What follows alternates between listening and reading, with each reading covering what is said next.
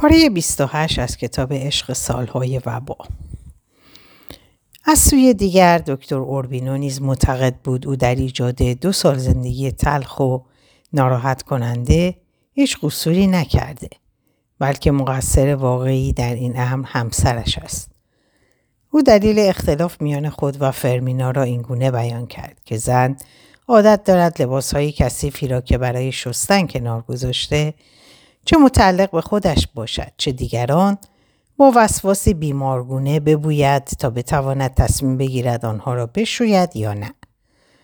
فرمینا از دوران نوجوانی چنین کاری را انجام میداد و حتی لباسهای شسته شده و تمیز را هم میبوید. البته اهمیتی به موضوع نمیداد و هرگز تصور نمیکرد روز این کار دردسری جدی در زندگی او ایجاد کند. بنابراین عادتش را همچنان ادامه میداد. دکتر اوربینو در همان شب نخست ازدواج متوجه این عادت ناپسند شد. دکتر میدانست هرگاه زنان دور هم جمع شوند اغلب سیگار میکشند، مشروب مینوشند و در مورد شوهرانشان حرف میزنند. میدانست گاهی چنان مست میشود که مدت زیادی توان راه رفتن ندارند و به زمین میافتند. البته اهمیتی به این امور نمیداد، ولی عادات ناپسند فرمینا برایش قابل تحمل نبود و آن را نوعی بیماری به حساب می آورد. فرمینا گفته های شوهرش را نخست شوخی تلقی می کرد و چندان توجهی به آنها نشان نمیداد و در صورتی که مجبور بود پاسخی بدهد می گفت خداوند بینی را بیهوده روی چهره من قرار نداده. صبح روزی که فرمینا به بازار رفته بود، همه پیشخدمت‌ها به منظور یافتن پسر سه ساله او که گم شده بود، به خانه همسایگان سر زدند ولی اثری از او نیافتند. کار جستجو تا زمانی ادامه یافت که فرمینا از بازار برگشت و مشکل را به راحتی حل کرد. رد پای پسرش را بویید و تعقیب کرد تا سرانجام به صندوقچه‌ای رسید که کودک در آن به خوابی عمیق و شیرین فرو رفته بود. کسی تصور نمی‌کرد طفل به آنجا رفته و خوابیده باشد. در پاسخ به پرسش دکتر اوربینو در مورد چگونگی یافتن پسر کوچک، فرمینا با خونسردی گفته بود از شیوه بوییدن استفاده کردم. حس بویایی قوی فرمینا نه تنها برای تصمیم گیری برای شستن لباس ها و یافتن کودکان گم شده به کار می رفت، بلکه در شرایط و موقعیت های گوناگون دیگری نیز از جمله زندگی اجتماعی به او کمک می کرد. دکتر اوربینو در طول زندگی مشترک به توانایی همسرش در این مورد پی برد، به ویژه در همان ماهای نخست ازدواج که مشاهده می کرد فرمینا علیرغم دارا بودن سابقه کوتاه در ورود به جمع افراد طبقه اشراف که تعصب شدیدی در مورد سنت‌های خود داشتند و کسی را در میان خود نمی‌پذیرفتند. صبح یکی از روزهای یکشنبه که می‌خواست به کلیسا برود، پیش از خروج از خانه رایحه‌ای تازه و بیگانه را از لباس‌های شوهرش استشمام کرد. لباس‌ها را دوباره بویید. اشتباه نمی‌کرد. رایحه متعلق به شخص دیگری بود. بوی بدن فردی ناشناس. انگار دکتر با زن دیگری به بستر رفته بود. با دقت بسیاری به بویدن تک تک لباسهای شوهرش ادامه داد.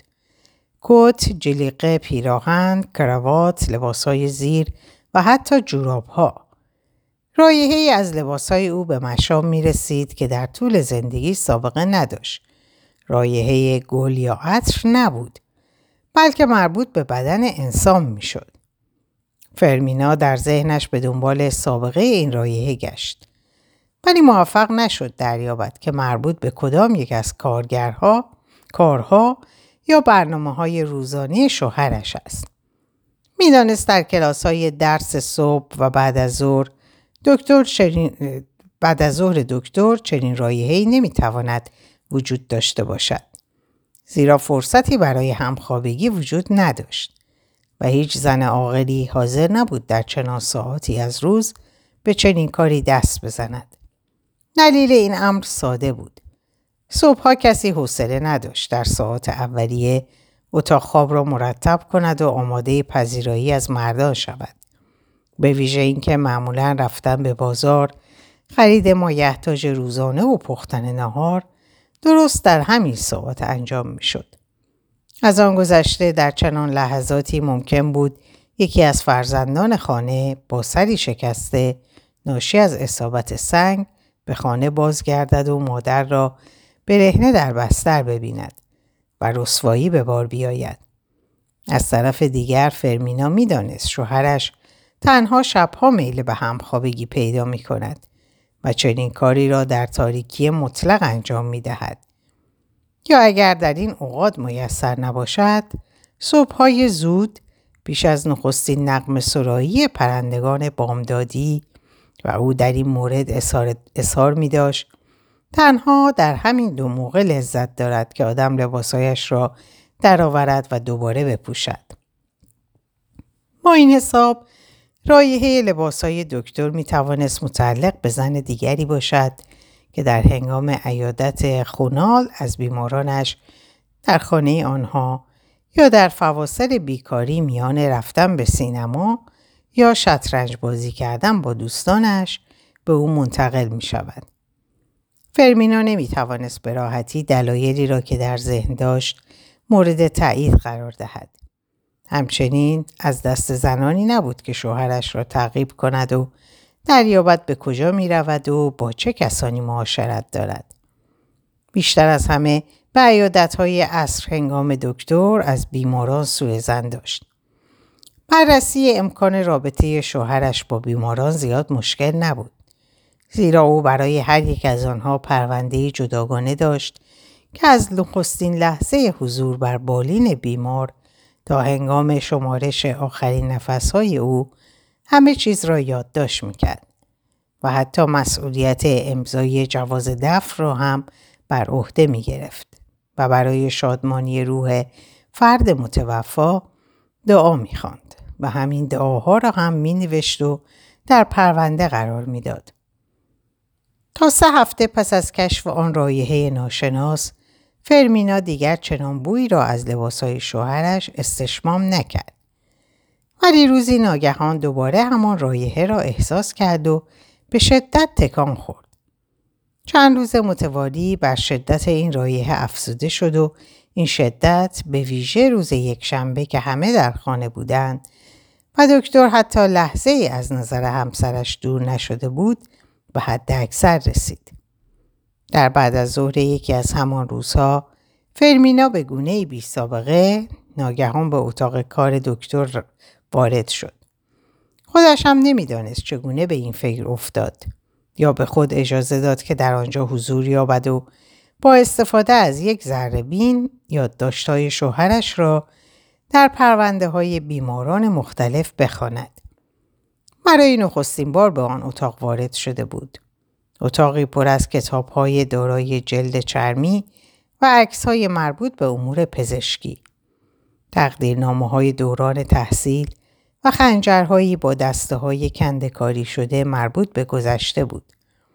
در واقع خلوتکده‌ای پر رمز و راز به حساب می‌آمد که فرمینا همواره آرزو می‌کرد چنین مکانی را در اختیار داشته باشد تا بتواند با شوهرش به راحتی در آنجا ارتباط کلامی و جسمی برقرار کند. فرمینا همیشه آن اتاق را دست نیافتنی و بیگانه می‌یافت.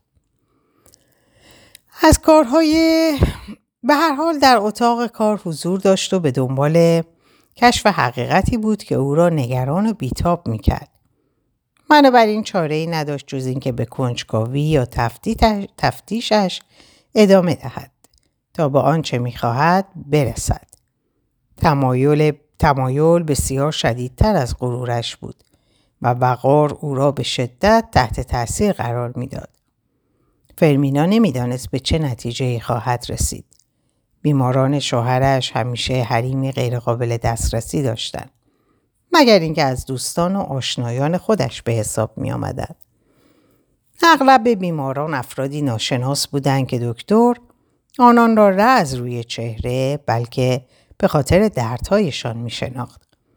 این افراد نه به خاطر رنگ چشم یا میزان تپش قلب، بلکه با توجه به اندازه ریه ها، رنگ زبان، میزان خون در ادرار و هذیان‌های شبانه شبانه روزی برای پزشک ارزش داشتند. همه آنها به طبابت اوربینو ایمان داشتند و می‌دانستند که نجات جانشان تنها به مهارت‌های او بستگی دارد. هرچند گاهی نیز به مرحله‌ای می‌رسیدند که مجبور بودند از زبان دکتر بشنوند: آرام باش، خداوند در انتظار دیدار تو به سر می‌برد. فرمینا پس از دو ساعت جستجو بدون اینکه سرنخی پیدا کند، با احساس شرم از آنجا از انجام دادن چنین کار ناشایستی از اتاق بیرون آمد. روزهای بعد فرمینا در حالی که همچنان ناآرام و نگران می‌نمود، به تدریج متوجه دگرگونی‌های تازه‌ای در شوهرش شد. دکتر سر میز غذا کم اشتها و در بستر بهانه‌گیر و بد اخلاق بود.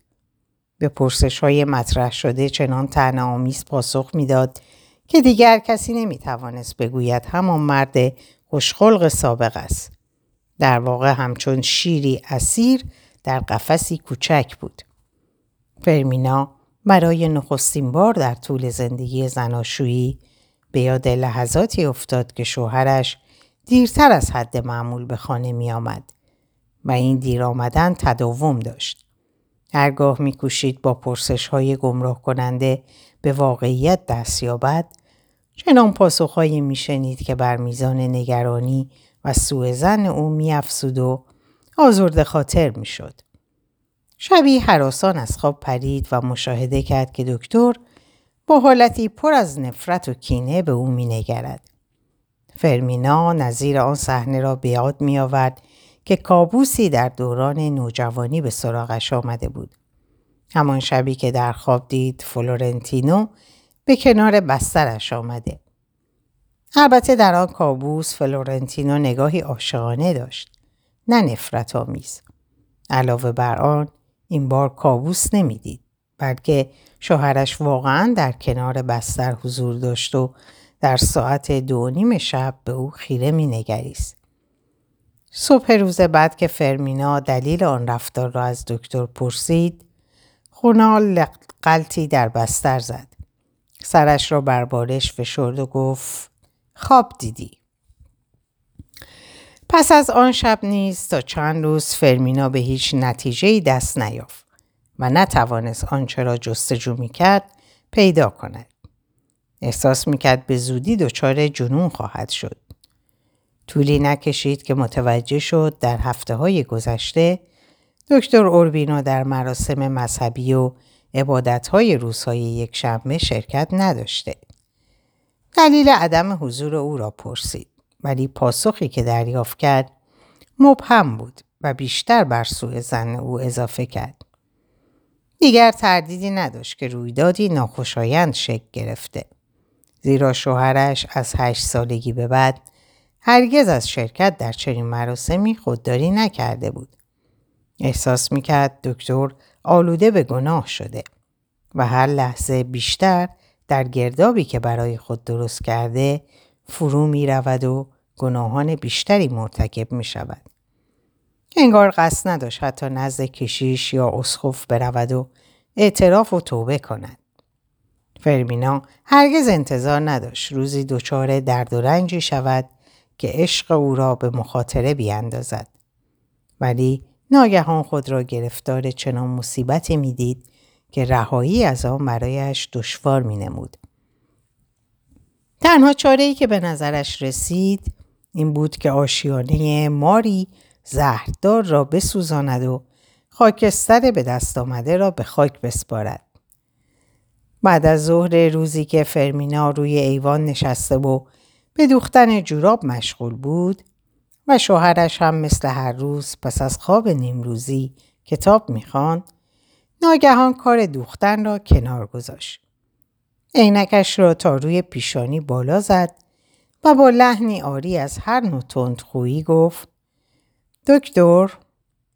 خونال که مستغرق در مطالعه رمان مشهوری مربوط به دوران گذشته بود، بدون برداشتن سر از روی کتاب گفت بله.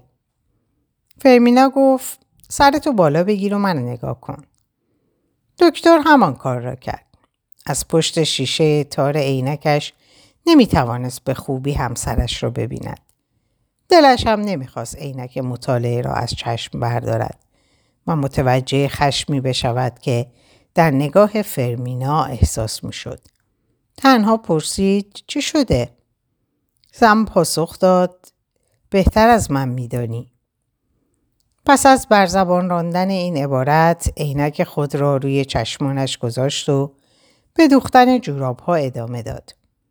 دکتر اوربینو دریافت که دیگر دوران نگرانی به پایان رسیده. ولی پیشبینی او درست نبود. نسیمی که قلب او را نوازش می‌داد، پیشتر آمد طوفان شدیدی بود که درونش را به لرزه در می‌آورد.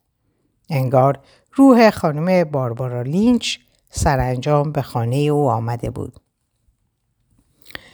دکتر خونال اوربینو در حدود چهار ماه پیش با آن زن در بیمارستان میزریکوردیا هنگامی که در انتظار نوبت معاینه به سر می برد آشنا شد و همان لحظه دریافت که در زندگی زناشویی او گسستگی شگرفی روی داده. باربارا زنی بلند قامت سیاه چرده خوش لباس و زیبا بود. کلاهی بر سر داشت که بر چشمانش سایه میانداخت. آن روز که در زندگی دکتر ظاهر شد، پیراهنی سرخ با ژاکتی سفید و خالدار بر تن داشت. زیبایی او به ویژه در مقایسه با سایر زنان حاضر در آنجا بی‌نظیر بود. دکتر اوربینو به ندرت به معاینه بیمارانش در بیمارستان می‌پرداخت، زیرا فرصتی برای این کار نداشت. ولی هرگاه به آنجا سر می‌زد، اگر بیماری حضور می‌یافت، او را معاینه می‌کرد تا به شاگردانش نشان دهد مهمترین کار پزشک که تأثیری بیشتر از دارو و درمان دارد، همانا تشخیص درست و به موقع بیمار است. بنابراین هنگامی که نوبت به خانم زیبای دورگه رسید، اوربینو از همه مهارت‌هایش استفاده کرد تا ضمن معاینه بیمار و تشخیص درست نوع بیماری شاگردانش متوجه رفتار و نگاه‌هایش که اتفاقی و گذرا هم نبود بشوند. پس از معاینه آخرین بیمار از بیمارستان بیرون آمد. سوار بر کالاسکه شد و به کالاسکران دستور داد به همان نشانی برود. زن روی ایوان خانه نشسته بود و از استنشاق هوای تازه و خنک لذت می برد. خانه باربارا نمونه‌ای واقعی از منازل ساخته شده به سبک مرسوم در آنتیل به حساب می آمد. همه جای آن حتی شیروانی هایش به رنگ زرد در آمده بود. گلدان ها و گل های بسیار زیبایی روی دیوارها و ایوان خانه به چشم می خورد که جلوه خاصی به ظاهر ساختمان می بخشید. سرعکس های خوش رنگی نیز بر طاق درگاه ورودی خانه رویده بودند. پایه ساختمان از چوب بود. شوره‌زار مالاکریانزا در کنار خانه قرار داشت. قفسی را در ایوان به دیواره شیروانی آویخته بودند که یک مرغ مقلد در آن به این طرف و آن طرف می رفت. ناگهان از مدرسه‌ای که در آن سوی خیابان قرار داشت، بچه‌ها با هیاهوی بسیار بیرون آمدند و کالاسکه‌دان نیز به منظور اجتناب از رمیدن اسب، ناگزیر افسار حیوان را محکم کشید. همین حرکت ناگهانی موجب شد باربارا لینچ متوجه حضور دکتر در آنجا شود. با حالتی برای خونال دست تکان داد که انگار از سالها پیش او را می شناسد. بلافاصله دعوت کرد به خانهش بیاید تا با هم قهوه‌ای بنوشند و منتظر رفتن بچه ها و باز شدن راه بمانند. علی‌رغم اینکه دکتر تمایلی به نوشیدن قهوه نداشت، ولی دعوت زن را پذیرفت و به داخل رفت تا به سخنان باربارا گوش دهد. سخنانی که مشتاقانه آن را شنید و به این کار ادامه داد و خواب راحت از چشمانش در روزهای بعد روبوده شد. حرفای آرامش بخش زن همیشه برایش تازگی داشت و هرگز یک نواخت نمی شد. در اوایل زندگی زناشویی یکی از دوستان دکتر پیشبینی کرده بود در آینده‌ای نه چندان نزدیک گرفتار چنان عشقی خواهد شد که می تواند اساس خانواده‌اش را برهم بریزد. خونال که به پاکی و صداقت خود اطمینان داشت این گفته ها را مورد تمسخر قرار داده و به او خندیده بود. ولی ناگهان خود را گرفتار همان پیشبینی منحوس می دید. خانم باربارا لینچ تنها فرزند کشیشی به نام جاناتان بی لینچ به حساب می آمد. فرزند کشیشی سیاه پوست، پروتستان و لاغرندام که همواره سوار بر یابو می شد و به محله فقیرنشین مجاور شوره‌زار مالاکریانزا می رفت. موعظه هایش از جانب خدایی بود که دکتر اوربینو آن را خه می نامید تا با خدایی که می شناخت اشتباه نشود. باربارا لینچ به زبان اسپانیایی تسلط داشت ولی هرگاه می خواست عبارتی طویل را در صحبتهایش به کار ببرد دچار لکنت می شد. همین لکنت ها بر میزان جذابیت او به شدت می افزود. در ماه دسامبر به بیست و هشت سالگی گام می گذاشت. چندی پیش از شوهرش که یکی از شاگردان پدرش به حساب می آمد پس از دو سال زندگی زناشویی تلخ و آزاردهنده جدا شده بود و هیچ انگیزه‌ای برای تشکیل زندگی تازه در او وجود نداشت. همیشه می گفت هیچ مونسی جز این مرغ مقلد ندارم. دکتر اوربینو پریشانتر از آن بود که بخواهد گفته زن را نشانه منظوری پنهانی و طعنه‌آمیز تعبیر کند. بنابراین نه تنها خود را برای کاری که انجام میداد سرزنش نمی کرد بلکه آن را موهبتی خدادادی به حساب می آورد. هرچند گاهی نیز وجدانش هشدار میداد. به هر حال خونال اوربینو پیش از ترک خانه باربارا در مورد بیماری او و معاینه آن روز صحبت کرد. میدانست هیچ چیز بیماران را به اند... هیچ چیز بیماران را به اندازه حرف زدن در مورد نوع بیماری خاصی که به آن دچار شده اند خوشحال و آرام نمی کند. از مشاوره پزشکی و تشخیص نشانه هایی که دیده بود با باربارا گفتگو کرد و چنان او را تحت تأثیر قرار داد که زن برانگیخته شد تا آنچه را در مورد بیماری خود می داند بر زبان بیاورد. دکتر نیز در عوض قول داد در ساعت چهار بعد از ظهر روز بعد برای معاینه کامل دیگری نزد او بیاید. زن که توانایی پرداخت حق ویزیت نداشت دچار نگرانی شدیدی شد. ولی خونال خیلی زود موضوع را فهمید و به او توضیح داد که جای نگرانی نیست. ما پزشکان کارهایمان را به گونه‌ای برنامه‌ریزی می‌کنیم و به مورد اجرا می‌گذاریم که در نهایت هزینه درمان افراد فقیر از طرف افرادی تأمین شود که از طبقات اشرافی و پولدار جامعه به حساب می‌آیند. آنگاه دفتر یادداشتش را گشود. قلم به دست گرفت و چنین عباراتی را در آن نوشت: خانم باربارا لینچ، منطقه مسکونی شوره‌زار مالاکریانزا، روز شنبه ساعت چهار بعد از ظهر.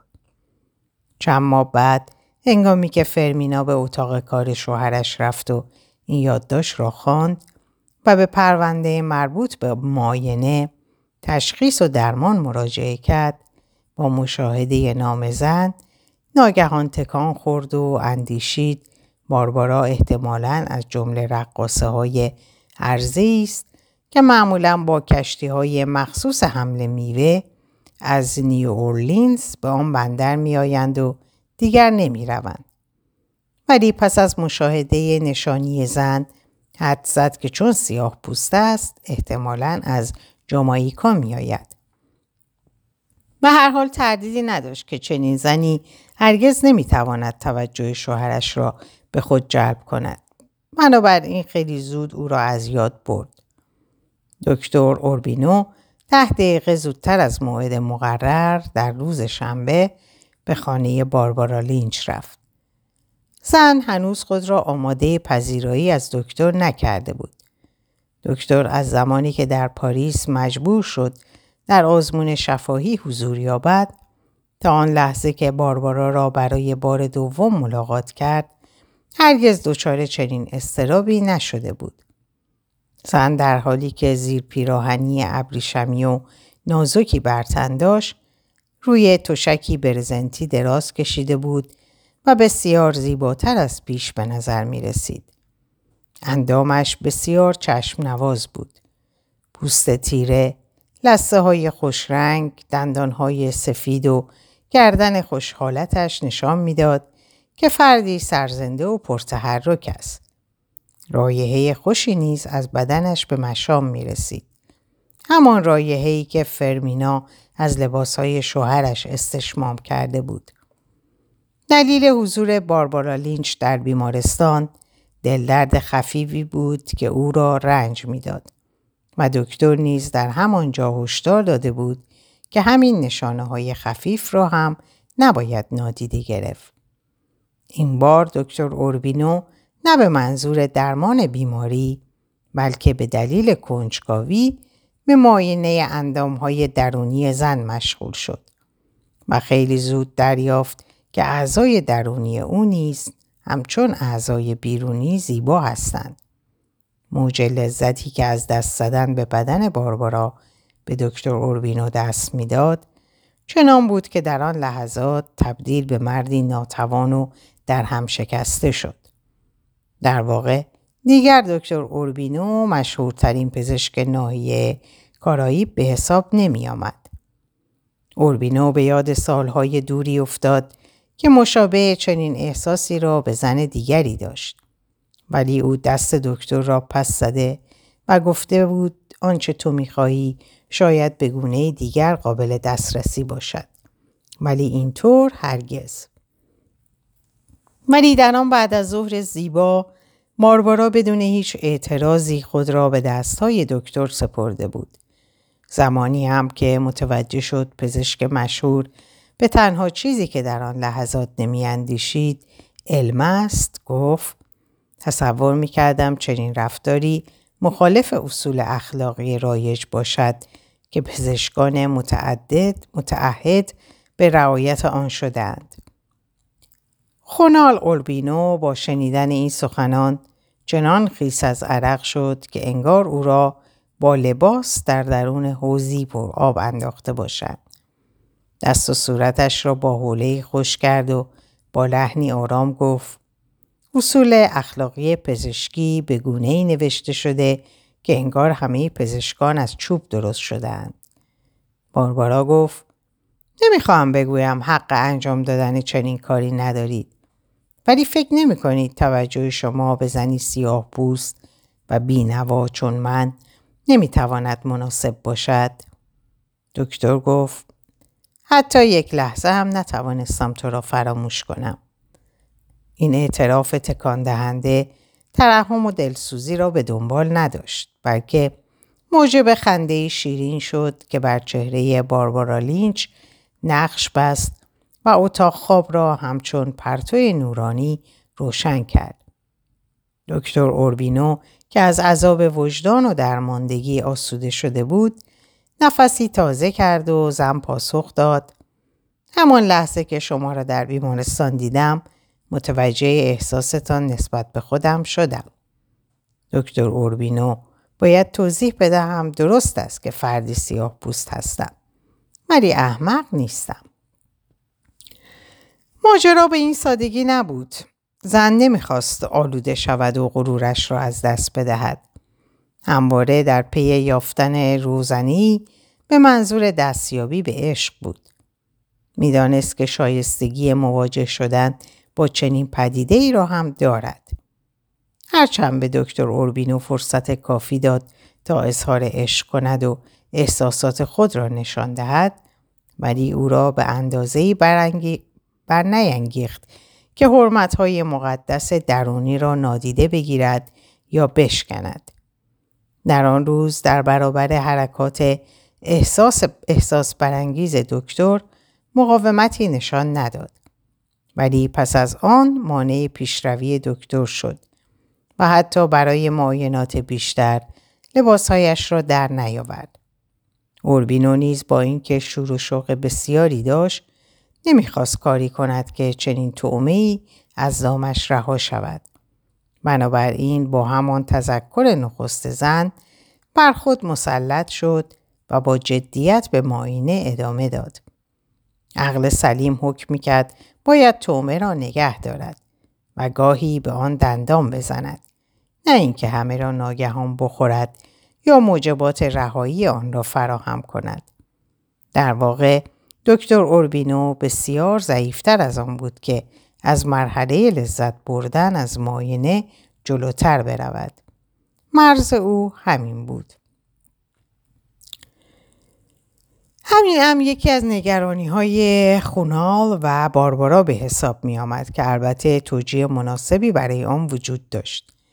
ولی نگرانی مهمتر وجود مدرسه در آن سوی خیابان بود.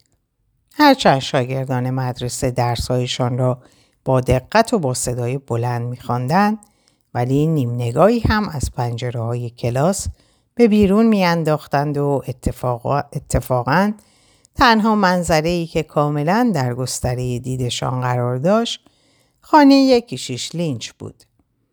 درها و پنجره‌های خانه از ساعت شش صبح باز می‌ماند و باربارا لینچ بیرون می‌آمد تا قفس مرغ مقلد را به حاشیه شیروانی بیاویزد تا پرنده تنها بتواند به صدای دانش آموزان گوش دهد و در از بر کردن درس‌های روزانه آنها سهیم باشد. دانش آموزان هم متقابلا نغمه سرایی مرغ را می‌شنیدند که با نوای زیبا و دلنشین کارائیبی هماهنگ با آنها درسایی را که از بر کرده بود پاسخ می‌داد. آنها باربارای جوان را هم می‌دیدند که روسری زیبایی به رنگ روشن می‌بندد، کارهای خانه را انجام می‌دهد و بعد از ظهر روی ایوان می‌آید. روی صندلی می‌نشیند و سرودهای مذهبی را زمزمه می‌کند. دکتر اوربینو و باربارا لینچ مجبور بودند در ساعاتی یکدیگر را ببینند که دانش آموزان مدرسه به خانه هایشان رفته باشند. تنها دو گزینه داشتند. یا دیدار در ساعاتی بین دوازده ظهر تا دو بعد از ظهر که بچه ها برای صرف نهار می رفتند، یا پس از ساعت چهار بعد از ظهر که مدرسه تعطیل می شد.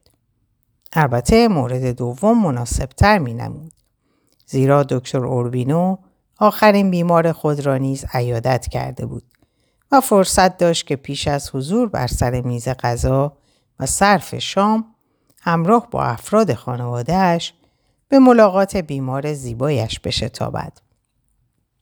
مشکل دیگر اوربینو موقعیت شغلی او بود.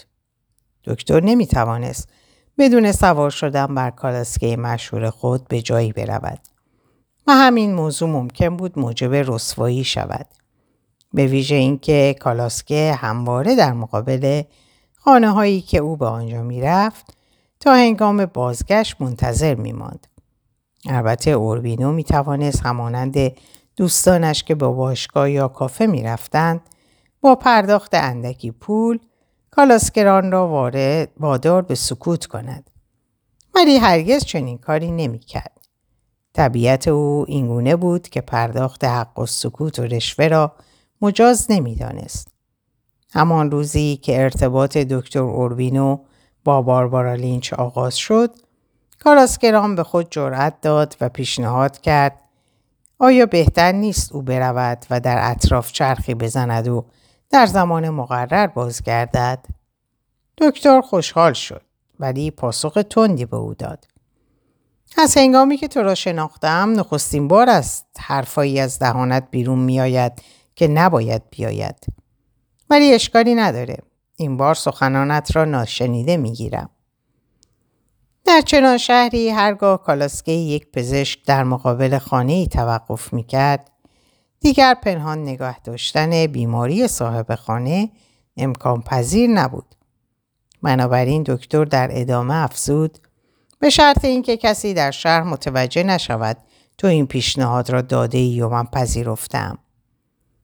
به این ترتیب گاهی به کالاسکران دستور میداد برود و بازگردد و گاهی در مسافتی مانده به خانه باربارا از کالاسکه پیاده میشد.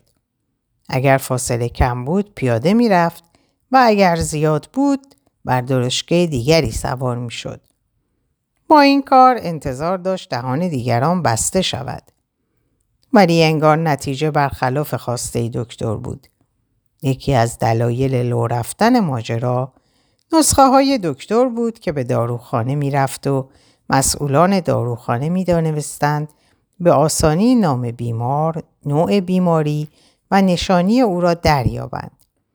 با این حساب خونال اوربینو نمی توانست امیدوار باشد که ارتباط تا ابد مخفی بماند و حضور کالاسکش را در مقابل خانه باربارا لینچ طبیعی و معمولی جلوه دهد. از آن به بعد زندگی دکتر اوربینو همچون جهنم شد.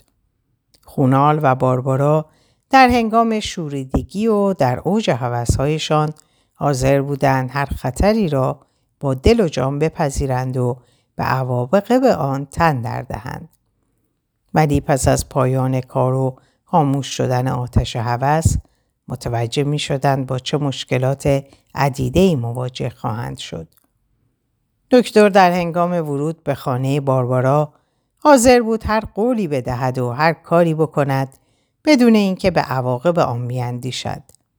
ولی پس از فروکش کردن تب همواره انجام قولهایش را به زمانی دیگر معکول می‌کرد، زیرا یارای مقابله با مشکلات ناشی از رسوایی را نداشت.